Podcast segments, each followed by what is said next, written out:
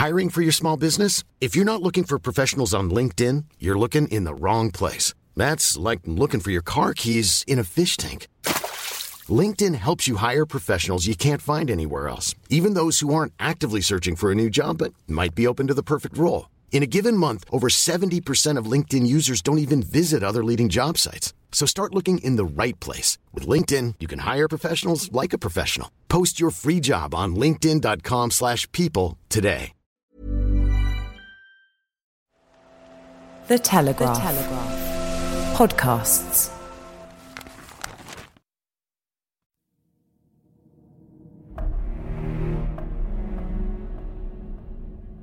After Emmanuel Macron's victory over Marine Le Pen, has he successfully crushed populism in France? And can he unite the country? To discuss the state of French politics and society, I'm joined by the commentator and journalist Anne Elizabeth Moutet. Is populism a dying force in France? I would say no. Uh, I would say we have different brands of populism in France. Actually, we you could say that we have three different groups of populists because when Emmanuel Macron was elected for the first time five years ago, he was an unknown who created a party in his image. It even had his initials, EM, for En Marche. Uh, he was unknown. He uh, uh, was disliked by all the incumbents. His line was essentially get the you know kick the incumbents out. And he got the vote of people who wanted to vote for someone that looked reasonable because the French are risk averse, but who would boot out the previous lot. So it was a sort of mild populist vote. And then you've got the populist vote on the left, Jean Luc Mélenchon, who's an unregenerated Marxist and who is talking for uh, ethnic minorities, he's talking for the working class and the not working class, he's talking for uh, uh, the young people who have possibly diplomas, but who uh, can't find jobs because the the French economy is is too rigid, more than uh, and, and, even probably now contracting, and therefore uh, he's also he he appeals to a populist vote, and he is an extreme his is an extremist party, and finally you've got Marine Le Pen, and she has won against uh, competitors to sort of capture the vote of the people who vote for the extreme right because they're tired of the uh, of the establishment. And she uses the word establishment, and her father used to say l'establishment. So it's it's been for a long time. And again, it's a party that's in the image of their leader, a family. Uh, and so we've got we've got extreme right populist, we've got extreme left populist, and we've got one centrist populist who is Emmanuel Macron. So what's happened to the traditional establishment parties? The establishment parties have self destructed, but they were very much aided and abetted in that by Emmanuel Macron. Because when he came five years ago, he'd been he'd not been in politics. He's a he's a mandarin. He's mostly a top civil servant. Uh, he worked for a bank, but the idea that he's a technical banker, no, he was a, being on the top of the French civil service, he was exactly the kind of type to advise a bank on how to do a deal that would be uh, favored by the French treasury and but you know oil the wheels. So he was basically a luxury pilot fish, and they paid him very well to be uh, a, a, pilot fish. And then he had money to go on a political career. And in uh, in in his view of politics is you know I start at the top. He was uh, deputy chief of staff of the Elysee, and then he became the economy minister because the previous one resigned. Uh, he lasted all of two years. He promised to the president that named him there, he, you don't have to be an MP in France to be in the House. Uh, he said, I'll never run against you, and of course he did. That was François Hollande, and he won. And he won because nobody knew who he was, but he looked sort of, you know, he was incandescent when he spoke, and and he was. You, you just had to look at the faces of all the other candidates, and and people said, yeah, they don't like him. So you mentioned Hollande, who was the president relatively recently of the Socialist Party. Now, the Socialist candidate in this recent election she got around 1.7% of the vote. Now, that is a historic collapse from the presidency to basically financial ruin. And the same thing has happened to those Republicans, uh, the, the former sort of Gaullist party. Why have these you know, specifically these two parties done so badly? To some extent, when Macron came in, in in 2017, he decided that he could be all things to all men, and so he called his his movement was En Marche, and his line was En même temps. I can I can be both on the left and on the right. I can cherry pick policies from the rest, left and from the right. I can cherry pick politicians from the left and from the right. I, he shaved off compatible personalities, and by which the I, I mean he shaved off people who would not oppose him. He found I would say, lackluster politicians on both sides, but it was enough to sort of destroy the fabric of both traditional parties that had not been doing well. I'm not sure you can do this to a successful party. Those parties were not doing well. Francois Hollande was so unpopular that at the end he did not run against uh, Emmanuel Macron, and, and the other candidates lost.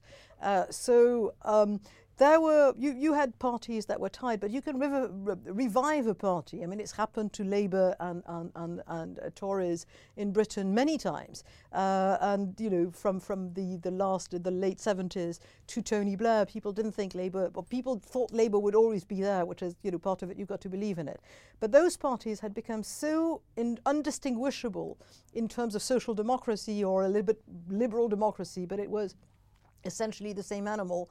So Macron took them, and then the extremes uh, gained. And he opened uh, a boulevard to uh, uh, the extremes, partly because he knew he would always win a presidential election against them. So he favored them, he, he uh, mentioned them, he uh, encouraged his pet journalists to go and interview them. He, they got prominence, but you know, it was also that they were there, there was an angry vote. The angry vote was faced with traditional parties that looked like they were despising them.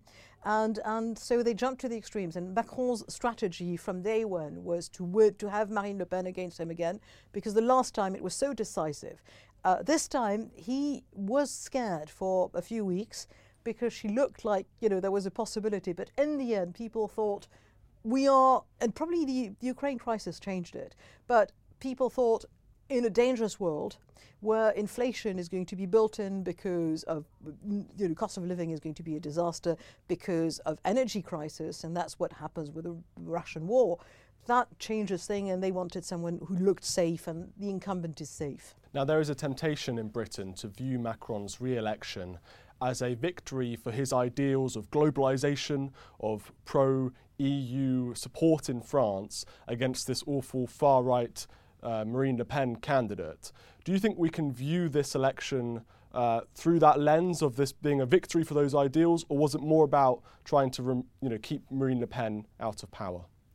I think it was mostly to keep Marine Le Pen out of power.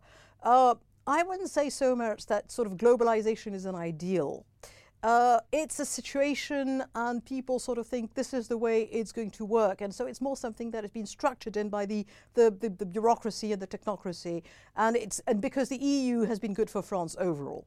Uh, the French got good things out of the EU, and when they didn't look good, sometimes, especially with farming policy or look at fishing policy, you know, essentially sort of we, we battle it until it gets better for us uh, in complete bad faith.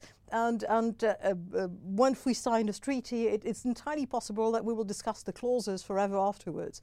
Uh, so the but, idea. But look at, say, sorry to interrupt, but look at the two examples for globalization being an ideal. You could say that this is people who are pro mass immigration. These are people who are pro free trade. They're pro the trends, the social trends that have resulted in the last 20 years of massive you know, increase in globalization throughout the world. So that's what I, I suppose that's what I meant by those ideals.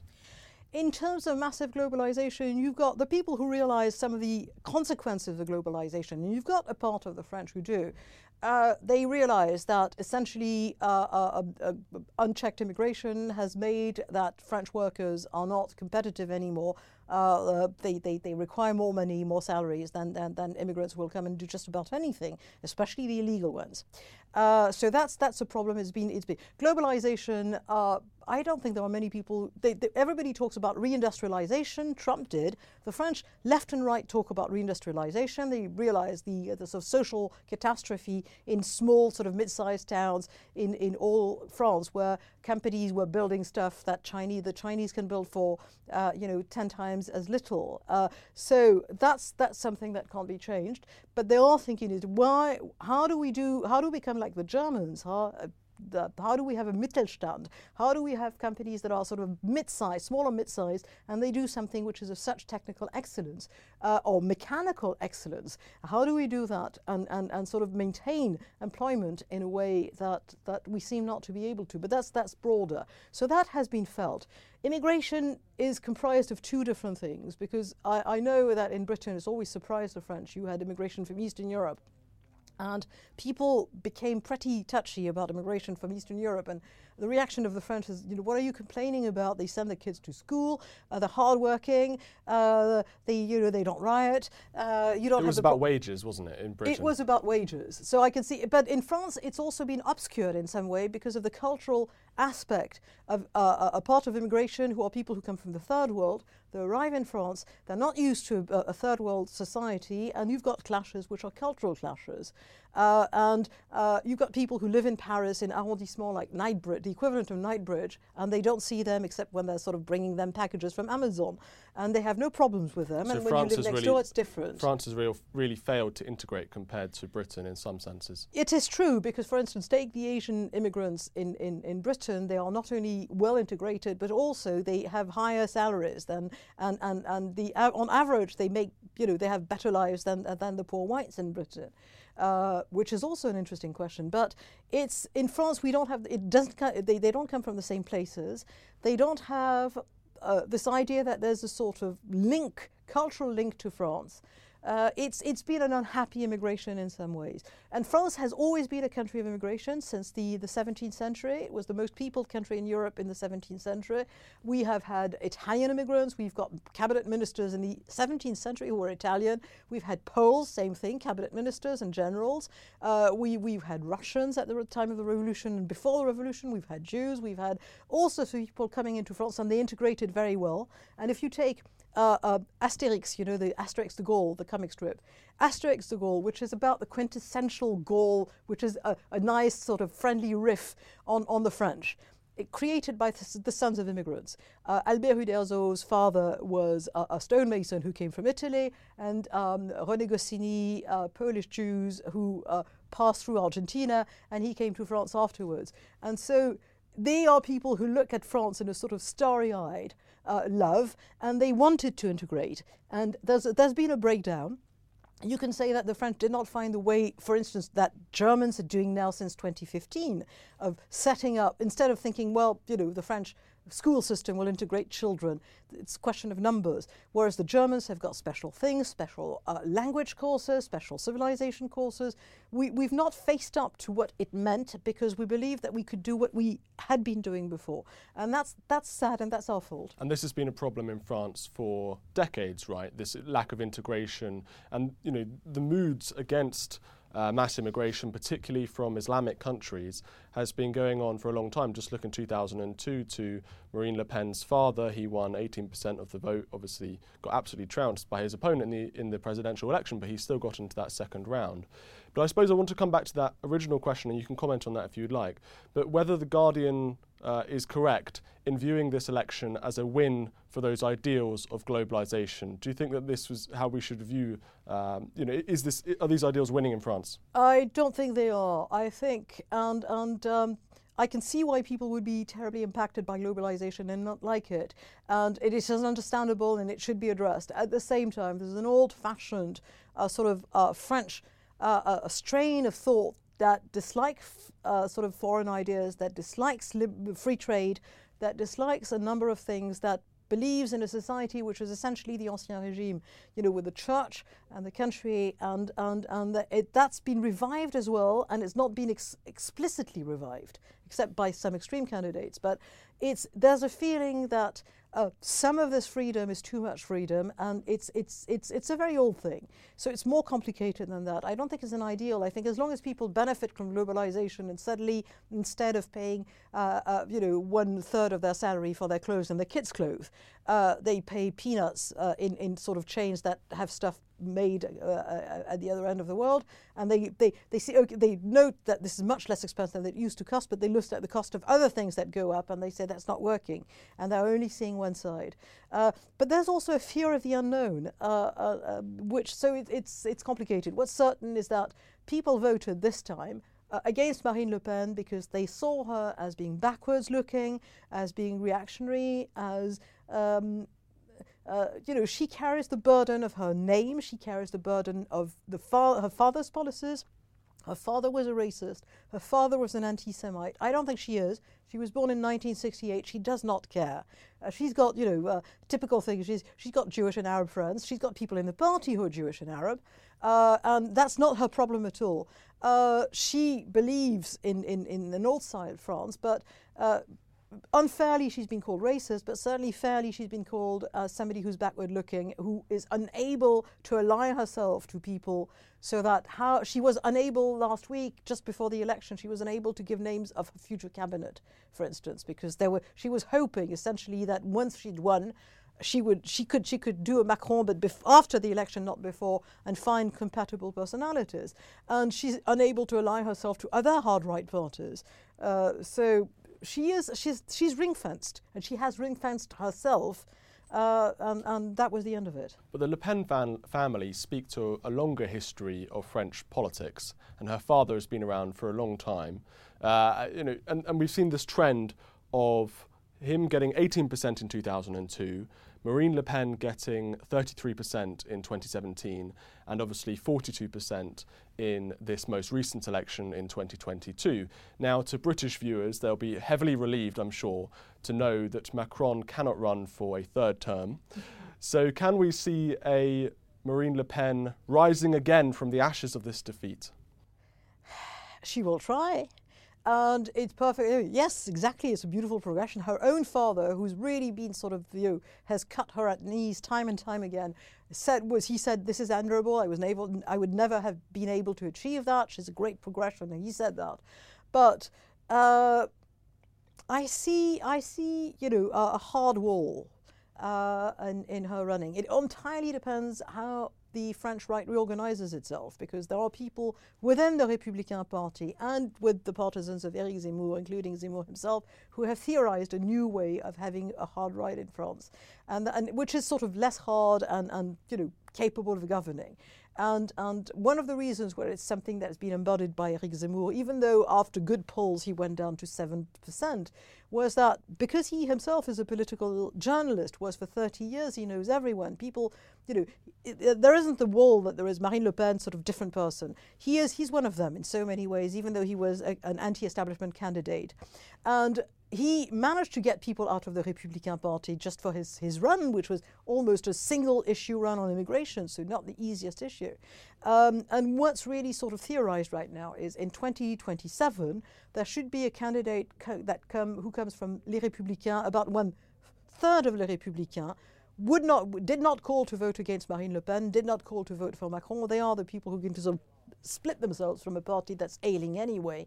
And then they will join something broader that would be a coalition with a new New Rep- Républicains, however they call themselves, with Reconquête, which is the Zemmour party, with smaller parties, and then call up other people in the country who, and telling them, look, we need to have a party that talks to the French, that talks to the French people, and that gets somewhere, and not a wishy-washy centrist thing that does not win elections because it has no, no personality, and that's possible.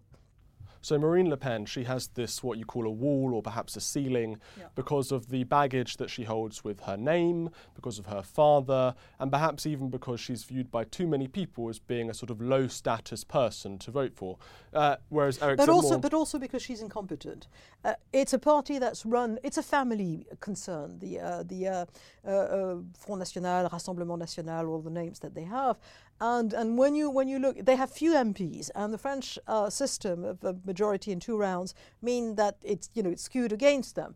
But they also have, uh, they have no allies. They, they, there's bitter infighting and nepotism in, in their regional uh, uh sort of constituencies. Uh, it's not, they, they don't know how to organize when you're a party. They're not professional in the way that they ought to be organizing themselves. And in that respect, uh, people feel it. It's, it's, they are, um, they, they, it's, it's really, it's, I mean, it's something that belongs to a very old tradition in French politics. He, the father, he never wanted to be elected. He wanted to be a provocateur and he was enjoying it to immensely and sometimes perversely. And it hugely shocked the French and the world indeed when he won 18% of that vote in 2002. Ah, so you remember this must have oh, been yeah. a huge, uh, you know, excitement for many, but obviously very worrying times for, for, for others. And this year, Marine Le Pen, his, his daughter, won 42%. And I want to talk about the people who voted for her. Now, can we lump those voters into the same trends that we've seen in Britain and in America uh, for Trump and for Brexit, this sort of the winds of anti globalization? Or they, is it more about this long French tradition of the Le Pen family and of rebelling against the incumbent and all these things? So, can you link this in with uh, you know, a bit of French history, or is this more contemporary issues uh, as we've seen in America and in Britain? It's all of that. It's all of that because life is complicated. uh, it's uh, you have all sorts of sort of different traditions. You've got you know hardline Catholics, for instance. You've got traditionalists. You've got uh, uh, people in the Rust Belt who voted for her. You've got lots of young people who voted for her, and they are young people like there are in Britain and there are in America. They are not in big cities. Uh, if they can't own their homes because property has gone up, or if they can actually own their home, it's because it's so depressed that it's unsaleable anywhere else, so they can't move. Uh, many of them were not born in 2002 when the father ran. And, and so you've got this sort of mix of, uh, and flammable mix of people who are also with the yellow vests in the, in the streets of France. Um, and yes, this is how populist parties build up. I'm pretty sure that if you take the initial fascist party, and I'm not saying that Marine Le Pen is a fascist, but you know, it's it's you had lots of people who were going through depression, having been on the right side of the uh, the side of the winners of the First World War in Italy, and in the 20s they were going through a depression, and and the country had sort of uh, uh, there, there, was a general feeling that the the uh, uh, what was the point of all that, and there's a sort of feeling what's the point of all this? What's the point of the president we've had in in, in France all this time? And and um, even though Macron boasts, and he's right, that he's created more jobs than previous president and that unemployment, however you count it, is lower than it used to be. It still is higher than in most other European countries. It certainly is higher than unemployment in, in, in, in Britain. So, and there's also a feeling in France that you, you know, nobody is going to sort of try somebody and see, try or try something uh, you know, whether it's a sort of commercial practice or whether it's a sort of different way of looking at things. It's a very conservative party in uh, country in way uh, that it, it, it works. Um, the uh, so uh, you, you, you asked me earlier on uh, why do young people come to Britain? I mean, I was a young person who came to Britain to work for another newspaper years ago, and the reason why in, in the French press they wouldn't even let you sign something if they ever sort of asked for stuff from you, and the people who were there had been there forever. Uh, and I came to Britain, and I found myself uh, with Andrew Neil, who was young at the time, as my editor, and I was the lowest form of animal life on the newspaper that I was at. I was the business stringer in Paris, and I worked for a French newspaper at the time but you know, I started writing for the, uh, uh, that other paper. And uh, I remember Andrew coming to me when I was visiting in London and saying, What do you think of this? And I said, yeah. And he said, uh, do you think that, you know, can we do a piece about this? And I said, yes, I think so. He said, okay, we'll do it. I'd never had a boss in France that had come to me as a sort of 22-year-old, uh, sort of from a foreign country, sort of, you know, doing something arcane. Uh, and there's this sort of uh, hey, let's try this. If it doesn't work, we'll do something else. That's not French. And France, it's also very costly in France because hiring people just to see whether it works, you know, you, the employment law and protection of workers, even though it's been lowered, is still so expensive that you wait forever before you hire people, and people feel understandably resentful that you won't hire them for so long. And then they devised a sort of series of sort of temporary contracts so that people would be able to try people out.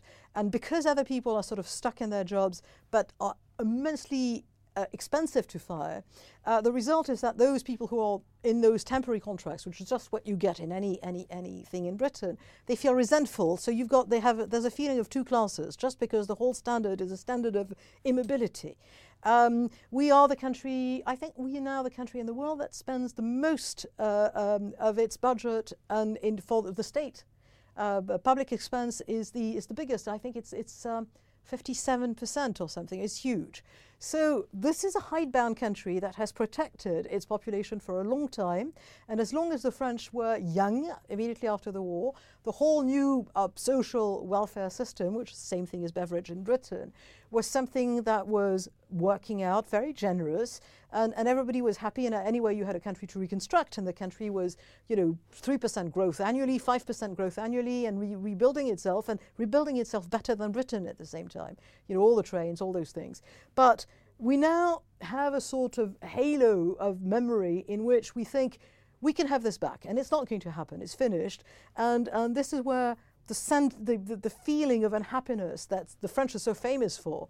Uh, apparently, people in Ethiopia are happier than the French. They say that their lot is better than the French, and you know they, they're more optimistic about the future than the French, which when we think about this is pretty scary. Uh, and that sort of that shapes our, our, political life in, in a huge way. I don't know, you know, how far you want you want to go with this, but I'm, I'm pretty sure it's a very it's a very conservative country in ways that they don't describe themselves as conservative, but our leftists are very conservative. They want everybody to keep their job forever. Uh, they want protection to work forever. They want companies to produce the same wages forever. Um, and and you, the France would should be able to find a middle way to sort of between uh, essentially a, a, command economy that works and Thatcherism, but we're unable to do it. And Macron's idea was to go and say, we're going to be la startup nation. Uh, and you know we're going to build it literally he said we're going to have 20 unicorns by the year 2040 and you think it's not the government that creates unicorns, uh, uh, high-tech companies that have more than a billion in sales. Uh, you know, it's it comes from the grassroots, but the grassroots in France are looked down, and the, the, these are people who are not within the, the structure. So it's it's a different country. in France, if Marine Le Pen had won, and you call Emmanuel Macron a centrist populist in any case, so let's say that a you know a right-wing populist had won the 2022 election would that have ultimately mattered? Because in Britain you had Brexit, and in Trump, in America you had Trump, and there are people that argue on the right that the establishment is controlled by the liberal metropolitan elites, and that these political elections had real, uh, you know, the real consequences of those elections were not necessarily felt because the civil service, the big businesses, the big charities, all of these organizations, big tech, were still sort of run by the same people and the similar le- liberal metropolitan elites. Now, in France, you've had this election of Emmanuel Macron, the centrist populist, as you, called, you describe him. But does that matter? Does that politically matter? We see all this chaos because the civil service and all these other institutions are still run by these similar types of people. Well, um, certainly she would have come against a brick wall from uh, the civil service. And she also would have come against a brick wall in Brussels. And France would have been a pariah state in ways that are interesting to imagine. And I'm not sure she had the capacity I mean, take someone like Viktor Orban, who's a sort of a, you know massive personality, very intelligent, uh, theorizes things, and and he theorized the, the clash with Brussels in many ways. And it's a small country, Hungary. It's 10 million inhabitants. It's very different in France. So her idea, but it was a bit ne- nebulous, even though she now has advisors who are énarques, like Macron, sort of top government people. She felt that the weight of France within the EU would have helped her, but I think it would have been very difficult. So, first of all, the situation would immediately not have looked good. People would have come out on the street demonstrating against her. Le fascisme ne passera pas. Fascism will not go through. You know that was that would have been to be expected. And think of Trump derangement syndrome in America. Uh, you know, I don't. You don't need to make that one up and saying impossible. But uh, the other thing is that the French president has got many more powers than even the American president. We have almost no counterpowers. And so, the, uh, uh, the, for instance, the president in the constitution is the one who decides of foreign policy and of uh, defense policy and it's it's it's tailor-made for De Gaulle. But uh, you realise how you know no discussions in Parliament, nothing about you know should we go to war about this, should we defend Ukraine? It's entirely decided at the Élysée. And if you have a Conseil de Défense, the Conseil de Défense is the Defense Council. It is there are no minutes because it's it's under secret défense, the equivalent of a D notice. So it's uh, whatever it's called now, and so it's it's confidential. Uh, the num- and when they discussed COVID policy, it was nominally a Conseil de Défense so that there were no minutes about what the discussions they had at the Elysee. It now turns out that they had them with McKinsey, the consultants, which is a bit scary. Uh, but it means that she has in her hands four more powers and she would also find a sort of more opponents against her. So that was an explosive situation and I think there were many people who felt reasonably angry at Emmanuel Macron and felt that it's, you know, she is not the woman to have the kind of Thatcher like fight against the establishment and win. So that was the, the, the, personal equation was very important in, in many ways. So this is something that Eric Zemmour and other sort of right-wing populists will probably be thinking about as they're looking to the next presidential election. But you mentioned. But also, Eric Zemmour would not run for president. Uh, I mean, I don't think he would run for president again because I don't think I think people liked some of the things he said, and there was something he was interesting because he was new and he's a lot more nimble than than she is. But the likelihood is that there's a Gaullist, uh, a sort of Républicain politician called Laurent Wauquiez, who's the president of the Rhône-Alpes region, and the likelihood is that he will run. Hey, I'm Ryan Reynolds. At Mint Mobile, we like to do the opposite of what big wireless does. They charge you a lot we charge you a little. So naturally, when they announced they'd be raising their prices due to inflation, we decided to deflate our prices due to not hating you. That's right. We're cutting the price of Mint Unlimited from $30 a month to just $15 a month. Give it a try at mintmobile.com slash switch. $45 upfront for three months plus taxes and fees. Promote for new customers for limited time. Unlimited more than 40 gigabytes per month. Slows. Full terms at mintmobile.com. I'm Sandra, and I'm just the professional your small business was looking for. But you didn't hire me because you didn't use LinkedIn jobs. LinkedIn has professionals you can't find anywhere else, including those who aren't actively looking for a new job but might be open to the perfect role, like me. In a given month, over 70% of LinkedIn users don't visit other leading job sites. So if you're not looking on LinkedIn, you'll miss out on great candidates like Sandra. Start hiring professionals like a professional. Post your free job on linkedin.com/people today. In in in 27 with essentially a great chunk of Zemmour's program and this alliance of the right and he is perfectly believable.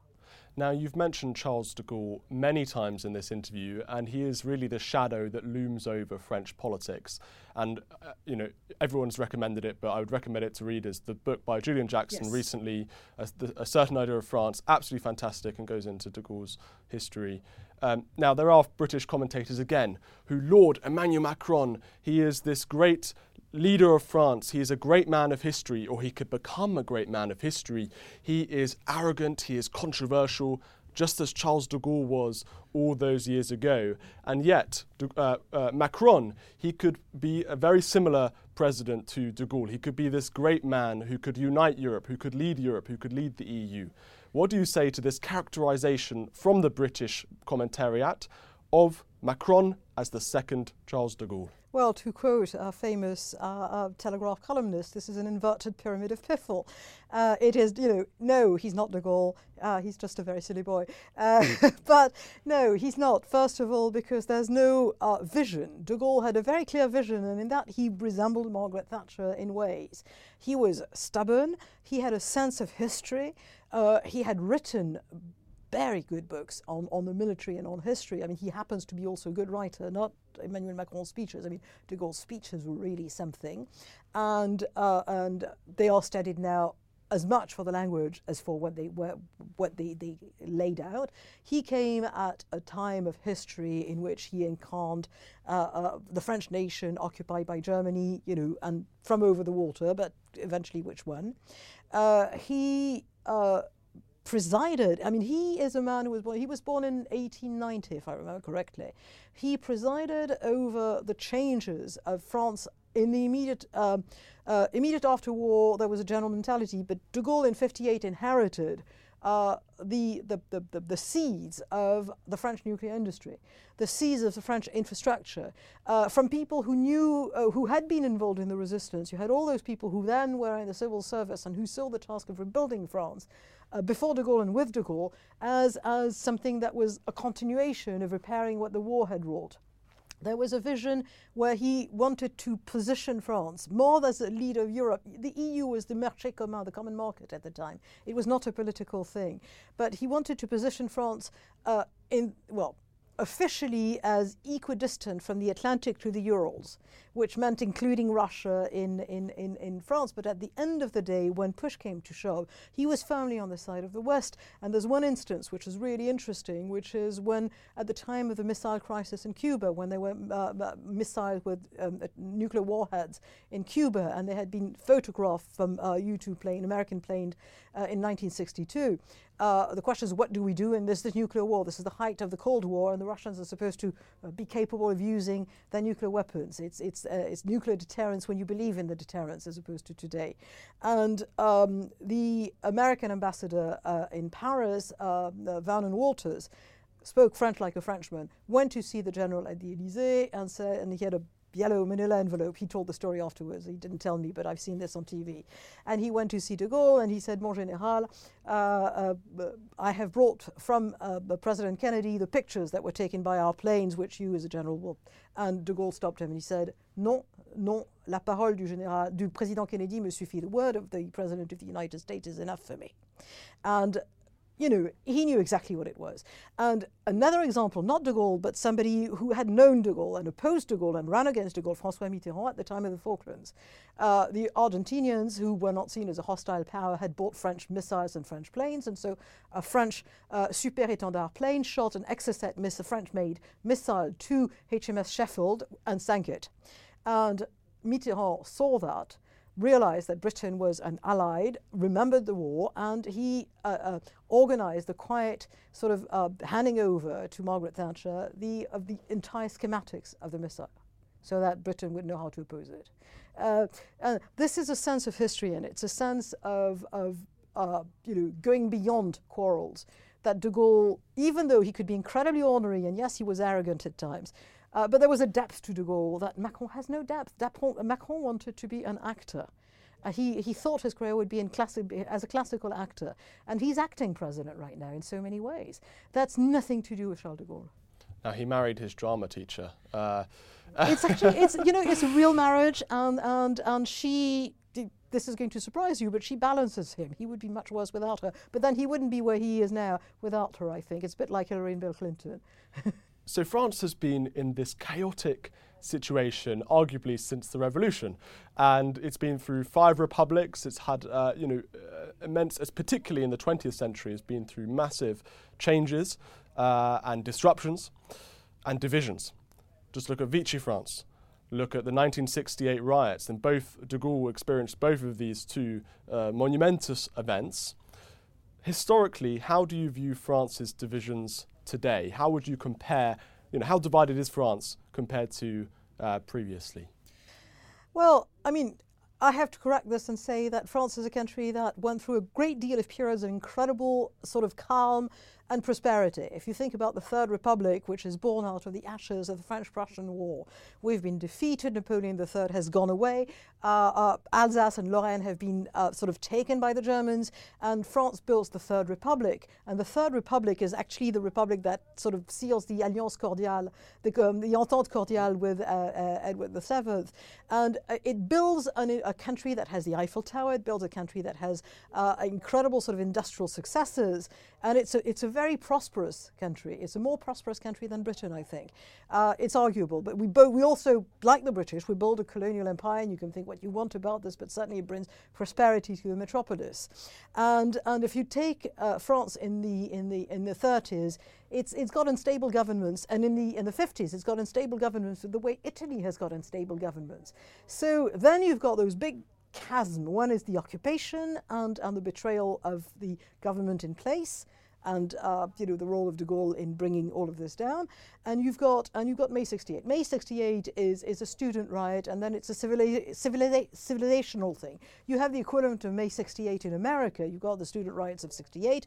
You've got much bloodier student riots in Germany because the Germans, when they do things, to them seriously. You've got that the world over, and what you actually get is something that is the Western world with you know sexual sort of liberation and a number of things in terms of civilization, and that's you can argue, and I know people on the right who will argue that it's the it's got the seeds of the destruction of the West. The birth of woke ideals in French universities. Yes, well that's pretty recent, and we, we got this from America, who had misread French uh, French authors as they always do, but uh, and but. Um, that's, that's not a really serious crisis, and in terms of political crisis.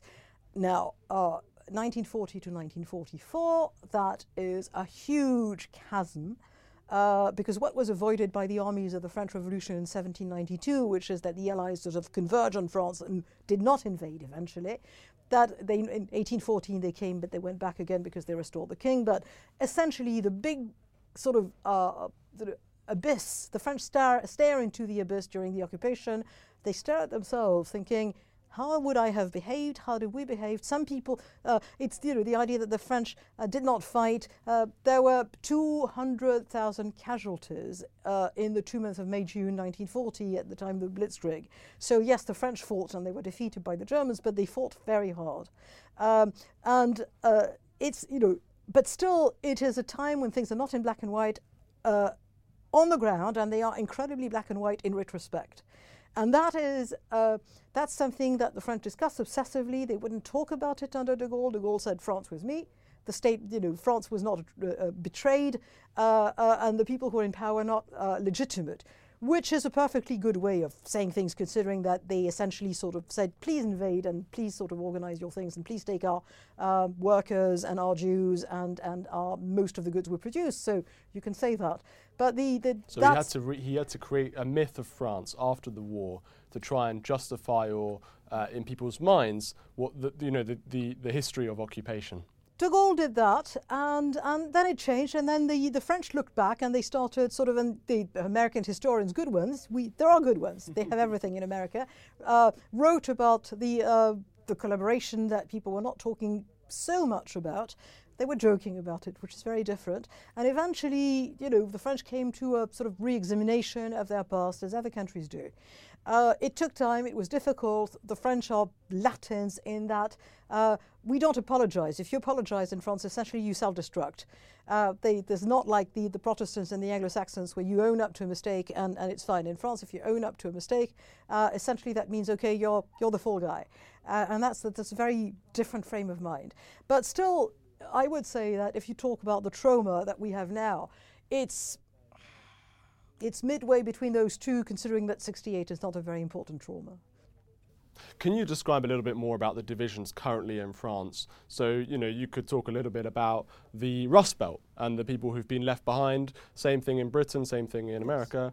And you can talk about the sort of more metropolitan, younger, well, not necessarily younger people, but the more metropolitan people, the pensioners and things like that. Is that where the division is? Is it on a sort of class and age lines? I think you're right, and it's class and age. Uh, what's very interesting is young people, if they had no uh, uh, university diplomas, they voted for Marine Le Pen. And the ones who have diplomas but can't find jobs, they voted for Mélenchon.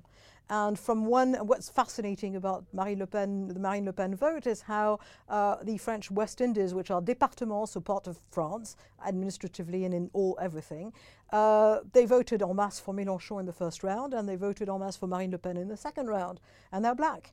And so the question is, you know, why? And it's because the color is not so important to them. What's really important is that they feel that they're not treated well by the system and by the metropolis.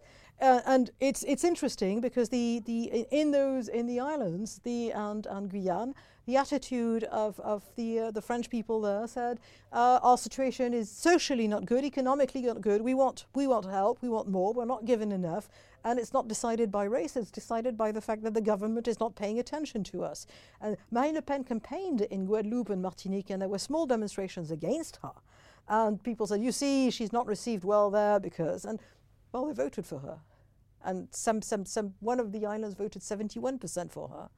And that was, and so that tail dovetails into uh, what are the real French divisions? And yes, it is uh, like in Britain, like in America, the large cities, the coast in, in, in America, large cities, and, and, and uh, not so much the countryside itself, because only 2% of the French are still farmers. But so small towns dotted all over France who no longer have a train station because it's too expensive to run for the traffic, no longer have public services. If they want to have, if they have babies, they've got to drive up, you know, 50 miles to go to a hospital. Uh, and if the company that's in that small town uh, uh, sort of goes bankrupt, there are no jobs, you can't sell your home if you own it, because that's the end of it. And there's a geographer in France called Christophe Guilluy, and he theorized this, and he called that La France périphérique, peripheral France. Not because it's at the borders, but because it is peripheral to the concerns of the great metropolises. Um, uh, so that's that's huge, and he, I might add that Christophe Guilluy theorized this for he's theorizing this for almost 15 years, and he was derided by the metropolitan elite. That France's supposedly best ge geographer and best sociologist, um, uh, sorry, best demographist is a man called Hervé Le Bras, and he's weighed with honors at the university and he kept on sort of dismissing people like Guilluy and dismissing people that there was an integration problem of immigration and uh, sort of touting the, the, the, thesis of, of more immigration is better for us and uh, more globalization is better for us and, and the uh, sort of blindness, the willful blindness of somebody to sort of reconsider things that he probably held sort of, you know, in good faith to a point where he will sort of massage the facts in order to make that work. That really is embodies those elites who don't want to see it. And that's that's a big thing. So the, you know, those two social those two social things. And then you've got a history. Uh, take Brittany, uh, Brittany and to a large extent Normandy, except for one département, they voted for Marine Le Pen. They voted socialist, or they voted on the left, and in the second round they voted for Macron. Uh, you have places in the southeast. They are not so different from the southwest, but they voted en masse for Marine Le Pen. Uh, you've got particularities, and that's you know that remains. You've got places that vote in different ways, and that's that's more complicated. So it's it's divided in many ways by education, by access to jobs, by access to culture, uh, and you also have now ethnic uh, um, ethnic coalitions, but only uh, 40%, uh, for, for instance, um, French Muslims uh, voted against, declared that they voted against Marine Le Pen. They might not have voted for her. And uh, in the first round, you had some areas, specifically sort of very Muslim areas, where they voted for Mélenchon en masse, but that was also a protest vote. Um, so it's not as it's not as, as sort of uh, hardline as you'd think it is. It, it's uh, Let's talk about Franco British relations. Now, you are the French whisperer to British audiences. You explain everything France to us, and we consume it in heavy quantities. And I want you to explain to viewers how the British view the French and how the French view the British. Ah, well, the first of all, there's an imbalance, and I, am absolutely sorry to say that they, the British seem to always sort of want to bash the French and they're interested in France and whether they think the food is wonderful and the women are sexy and the countryside is lovely to holiday in and the politicians are awful and Macron is arrogant. And um, you know it's it's it's a very strongly held opinion and, and it's not very difficult to make people think about it. And you know, it goes back to those that uh, front page of the Sun newspaper, where uh, uh at the Up time of Maastricht, up yours Delors, you know, let's get Britons en masse to uh, uh, Dover, and we could shout loud enough that they will hear us in, in, in Calais. And I don't think any of those Sun readers actually believed that they would be heard, but it was a nice, you know, it was a fun, it was fun. It was a fun outing. And the French took this horribly seriously. And the thing is that when you, when you look at the French, you look at the French even hostilely with a bit of a twinkle, possibly not on Macron, but he's the first. Other than that, uh, the, uh, you know, I, there's another sort of a, a, a colleague, a columnist, uh, Richard Kemp, Colonel Richard Kemp, who writes for the Telegraph, and uh, he likes to bash the French when we meet. And then, of course, he tells me about how the French and the British worked very well in Afghanistan, and they had deep respect for one another. So there's this sort of love-hate thing, but the British enjoy it. And they think about France a lot, which is why you need a, horse, a French whisperer. Uh, you know, it's, it's not, it's because it's a country that will always get readers to sort of click on, on the headlines on the website. In, in, in France, it's entirely different because we can go months without thinking of the British. And, and when we think of a British, for instance, we have Boris Johnson or Margaret Thatcher before Boris Johnson in terms of being people to hate. Not a twinkle. God, it was very personal. Mitterrand, who was a clever man, actually did have the twinkle. He's the man who famously said of Margaret Thatcher, she has the, uh, the, the eyes of Marilyn Monroe and the smile of Caligula, uh, which is, you know, it's, it's amusing. You can see that he was having fun and he disagreed with her, but he certainly saw the point of Margaret Thatcher and, and he had a nice sense of politics. Jacques Chirac was more comparable to a Macron to Macron today and he just disliked her.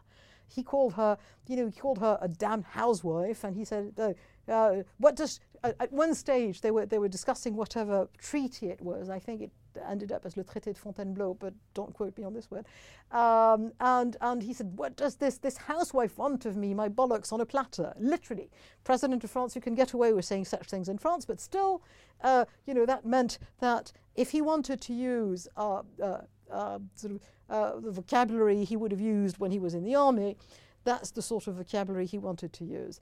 Uh, and the it's, it's, that's why you have this imbalance. There's less of a fascination. There is fascination for the Queen, but it's not something that people think of all the time. Uh, which is also, you know, physically, if you want to go on holiday abroad, unless you want to go to Brussels, essentially you will go through France if, you don't, if you're not taking a plane. The French rarely holiday in Britain. They come to work in Britain. Uh, they like working in Britain because it's a country with a sense of possibility, and, and the ones who came to work in the city because France uh, sort of makes you know, we produce good mathematicians, and, and they brought expertise for all those, those derivatives in the city. Uh, you know, there were, there were headhunters looking for French mathematicians to work for banks in the city. And many of them have left because they like the city, they like London, they think it's a, it's a nice place to live, they, they, they got used to it. But the rest of the French, you know, the, uh, the people who are not looking for a first job and the people who do not have the many of the people who came uh, to um, uh, West Kensington, uh, they don't think about Britain most of the time. Let's talk about the political relationship between Britain and France. Now, you mentioned uh, previously the Entente Cordiale. Now, this is the 1904 alliance that led to basically the alliance in World War One, and Boris Johnson is desperate to replicate this alliance after five years of a tumultuous relationship with Emmanuel Macron. After the Brexit vote, we've had you know terrible, terrible relations with France. And Boris is very hopeful that this can be corrected in Emmanuel Macron's second term. Have we got any chances of there being a second Entente Cordiale? I don't think so. I think it's got to do with a French attitude to Brexit and to Boris Johnson himself. I think Boris Johnson is actually a very intelligent person and he probably knows that it's not going to be feasible because he's got the brain. And, but why not offer it and see if they sort of, you know, with the French repel uh, the, the extended hand? Uh, and why shouldn't he do that? Because I think if, you know, surprise, the French will do it, he'd be very happy. It would be one less problem to deal with. Um, the French uh, ambassador to Britain, former ambassador to Britain, Sylvie Bermann, who is one of France's sort of, you know, big beasts of the foreign service. She was ambassador in Beijing. She speaks Chinese. She was French ambassador in Moscow. She speaks Russian. Then, then she got Britain as a sort of you know good prestige post, and she wrote a book after that. And the book is called Goodbye Britannia, en français. And she essentially betrayed the fact that she only met Remainers uh, when she invited Boris Johnson, who was mayor of London, and people who were Brexiteers, in the book, I mean, she has this caricature of caricature of leveling argument of, uh, you know, they, they, are unrealistic, they're stupid, they're lying, uh, how can they do that? And she was the woman who was writing all those dispatches to the government of the time, who wasn't Emmanuel Macron, some of it was for François Hollande. Uh, and you start thinking, there's a willful sort of blindness which is an elitist blindness. And I respect Sylvie Bermann. I think she's a good ambassador mostly, but she got Britain wrong. Um, and I can't, I still do not understand the, the book. I mean, I read the book. I was fascinated by the book because that's absolutely not what I expected from a French ambassador, and especially from that French ambassador. I met her when she was in Russia. She is hugely impressive, and and uh, there was this sort of uh, epidemic relationship as if because France wants to define itself as the leading power of Europe, a founding nation of Europe, there was there's something that's been sort of integrated within the psyche of the French, which is if you attack Europe, you are attacking France, but it's not expressed overtly. It's it's something that's this is not the way to think. You can't think like that. Um, and and I would say that you know if you're a diplomat in a foreign country, the way that you, the fact that you disagree with what they're going to do. And in many ways, um, I see why people voted for Brexit, but I think in terms of achieving something in Brussels, it was an own goal, mostly because I had French, heard for years French diplomats in Brussels complaining that the British diplomats in Brussels were excellent at the EU and that they had learned so many tricks that they were running circles around them. And I was thinking, what a waste, you know, you, you could have done what we French do and, and gotten a better deal. Uh, but uh, so you can think that, which is certainly what uh, Ambassador Bermann was thinking, but it's, it's your job to, to, to explain to your government, okay, they're not going that way because of that. And to give you another example, uh, a French MP was in charge of a, a House uh, Commission of Inquiry on Brexit the year before, uh, uh, the year just before the vote, so 2015-16 and he goes to Britain, he me- tries to meet people, and the only person he ends up meeting, apart from a, num- a, a few Remainers, is uh, Gina Miller. And you say, I said, he's, she's not even an MP. We, we talked about this. And, and he said, well, but, you know, she's extremely sympathetic. And yes, but that's not what you were sent out. He didn't meet a single person who would explain why they, they, they were in favor of Brexit, why they were campaigning for Brexit. And you think the fact that you're unable to conceptualize the fact that half of that country is going to vote in that direction, uh, that's a French failing, I would say. So we're really talking on two different frequencies here, I Yes. think. I want you, for the final question, to get out your crystal ball and to give us some predictions for the next five years of Emmanuel Macron's presidency. What can we look forward to? And then in 2027, you can come back and we can discuss what you got right and what you got wrong. It's a date. uh, the okay, the, Emmanuel Macron himself knows that his second presidency, his second term, is going to be difficult, because many people voted not for him but against Marine Le Pen, and he, I don't think he's going to have a honeymoon. Uh, I think he knows that he's not going to have a honeymoon because he had the weirdest uh, post election victory party on, on Sunday night that you can think of. It was quiet. Uh, there were not many people there. He gave a 15 minute speech, which for him is very, very short. Uh, and the speech was uncharacteristically humble. And yes, I hear you when people, I, I understand that people voted for Madame Le Pen and people started booing, as you know you do when you've won and there's the other guy. And he said, no, no, I said you should never boo people. And he was really desperately trying to sort of uh, uh, conciliate uh, other voters. And the thing is, it was interesting, but I couldn't help thinking that you know here is an actor doing sort of yeah this is the new part. I've, I I have to I, he writes his lines let's you know, give him credit. He writes his lines but this is the new part.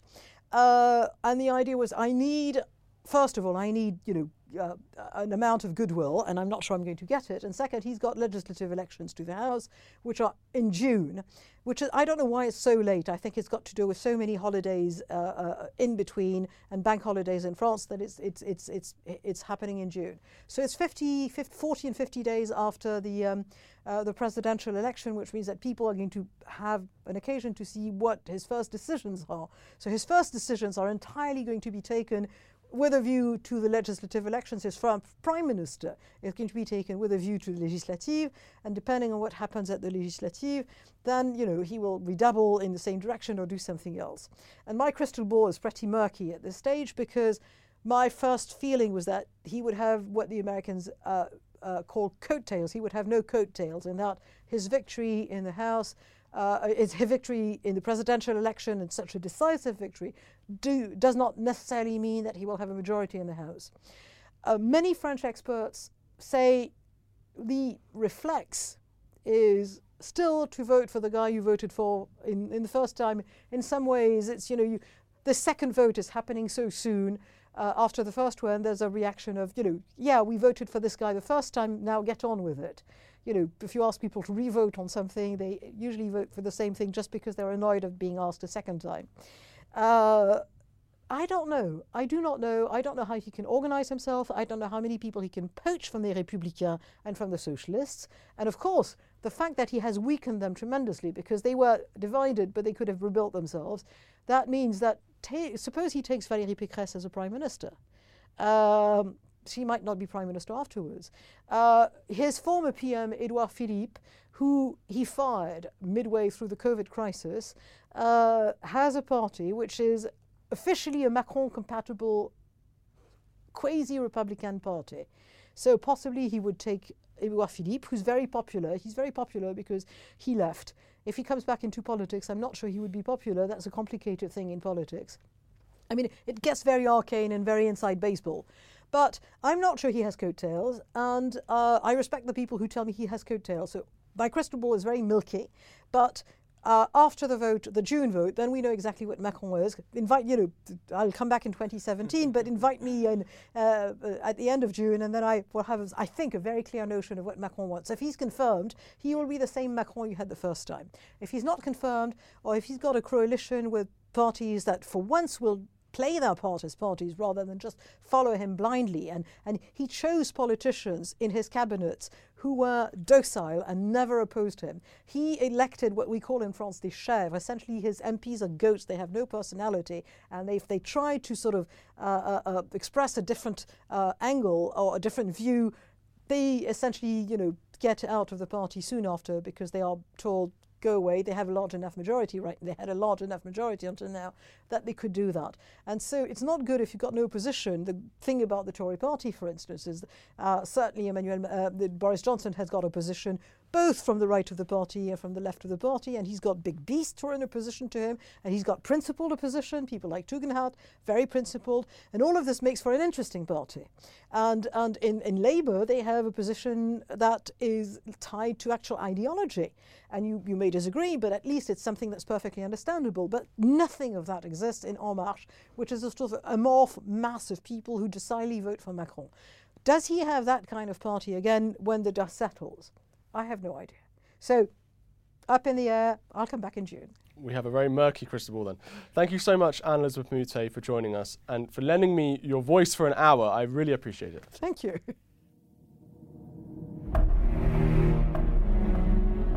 Thank you for listening. If you enjoyed this show and are interested in hearing more episodes like it, please follow this podcast and drop us a review. If you have any suggestions of people you would like to be interviewed, you can let us know via the Apple Podcasts app.